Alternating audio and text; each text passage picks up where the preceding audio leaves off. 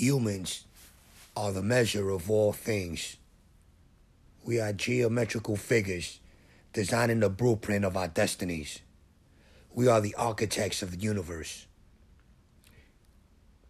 This is so because we were casted down from above to reign the earth. We all have a brotherly relation with the universe and the stars above. This is a fact because many of our elements that make up the stars also inhabit our bodies. Elements such as hydrogen, carbon, potassium, calcium, sodium, iron, nitrates, etc., are found to be the dominant atomic structure that form the stars, the oceans, the earth, and the sun. These are also found in our bodies. 99% of the universe and all species of life are made up of six elements that contain these kinds of atoms hydrogen, helium, carbon, neon, oxygen, and nitrogen. According to the Big Bang Theory, before these elements organized, there was chaos. We are the descendants of chaos. Why? Because in the beginning, there was chaos. There was no order or organization among the elements. Without unity, these elements held no purpose. There was nothing in its place. No laws of physics to maintain order. These elements somehow crossed paths, united, compressed, and formed a syndicate of neutrons in which created protons and electrons. The powerful force of this newborn energy set off a chain reaction, and the Big Bang was born. It was because of the Big Bang that the laws of physics were passed down. The laws in which organize all order. We are the laws of physics. They are well written in our genetic code. We are one with nature because the oceans carry sodium like our bodies carry sodium. We are the stars. We are the soil. We are the animal, vegetable, and mineral kingdom. We have been related to these elements since the beginning since chaos reigned the universe. These compounds govern themselves in a divine fashion within our bodies and across the universe. Before the laws were organized, there had to first be unity among the elements. There had to first be order and sequence. If sequence and order manifested itself into perfection, then out of chaos we can create our state of perfection through unifying and organizing ourselves according to the natural phenomena of what we call life. These are the blending of the laws of physics into our structural habitat. It has been the casting down of these elements that has given birth to matter in the form of liquids, solids, and gases. Out of gases might have came liquids, and out of liquids, my half came solids. Whatever the sequence, it is a combination of all three that holds the blueprint of our entire physical structure, the body, a whole frame, which is 360 degrees. Why is our physical structure 360 degrees? Because it is passed down to us through the holy book that man is made in the image of God, which is complete perfection. In ancient times, the body was regarded as a temple, and in this temple was where was where an adept would enter to find the meaning of life. In other words, it is the inner self that the seeker would search for answers. The temple of this perfect human is this pyramid. A pyramid's four corners at the base consists of four 90 degree angles, adding up to 360. A perfect geometrical figure or frame. Before a perfect human is even aware of the pyramid's higher power, he is like an element without order. He is still in chaos, ignorance, which is why when facing the pyramid, he is blindfolded Before entering the temple, he must first bear two grails or cups.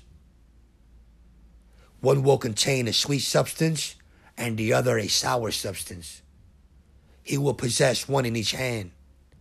This will remind the perfect human that on his journey to find and master life, he will and must encounter fortune and pleasure, which represent the sweet substance, and he will encounter pain and calamities, which is the sour substance.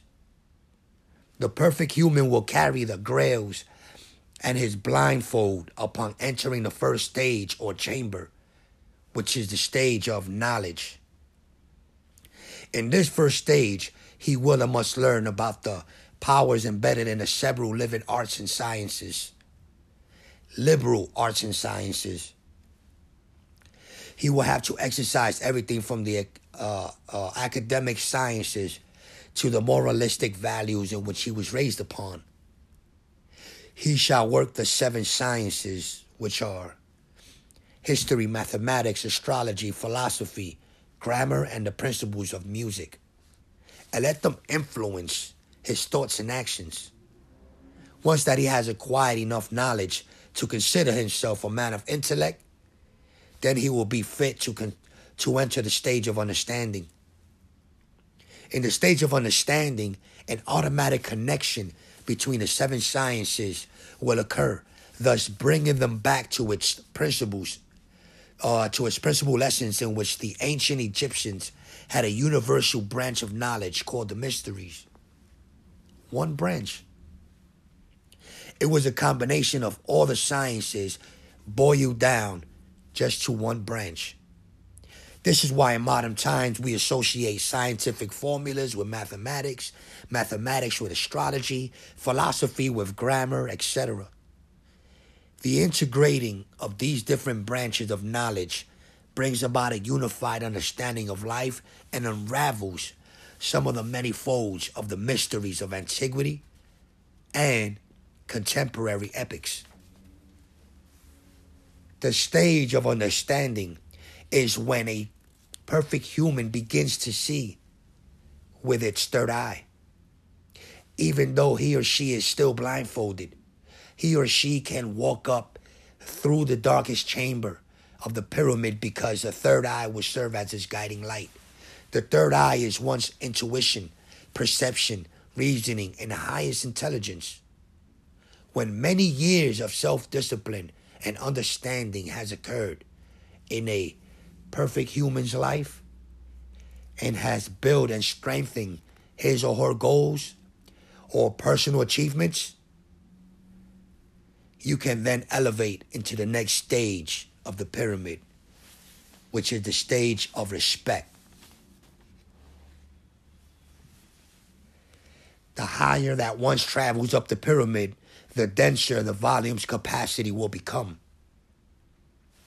This means that the inner dimensions of the temple decreases upon elevation, leaving room for those few and chosen ones who know the value and rewards of the struggle and is worthy of respect. The final stage of respect holds but one true, perfect human in which sits on but one true and authentic throne. This is the stage where victory over self has occurred. A person at this stage has mastered life through many years of love, honor, sacrifice, obedience, and righteousness. These are the five principles that which stands upon the Most High. This is the stage where a perfect human's dedication and self-righteousness has made him or her worthy of many honorable titles which are engraved in gold and decorated with precious gems. Once that a perfect human has reached the stage, he or she has marked their zenith. You shall sit atop of the pyramid in awe. You shall then spill the grails of both sweet and sour. You shall have no need to keep them as reminders. You are the architect of their creator. The sweet, beautiful and lavish, shall manifest with a wave of the right hand, and calamities, suffering, and destruction shall be manifested with the wielding of the left fist. Upon elevating onto this stage of respect, his eyes shall now set his blindfold ablaze, for he can never be blindfolded by darkness.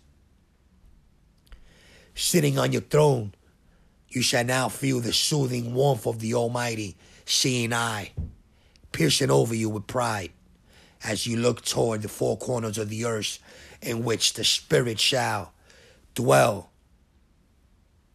when you had decided to no longer remain a physical entity entity but a spiritual one on the right hand of the Father, King of kings, Lord of lords, shepherd of man, and giver of everlasting life. At this stage, the perfect human will be revealed the sacred truth of what lies concealed. The sky will be your scroll, and the word in which one was lost will once again find its existence in the idiom I am who I am. Yahweh.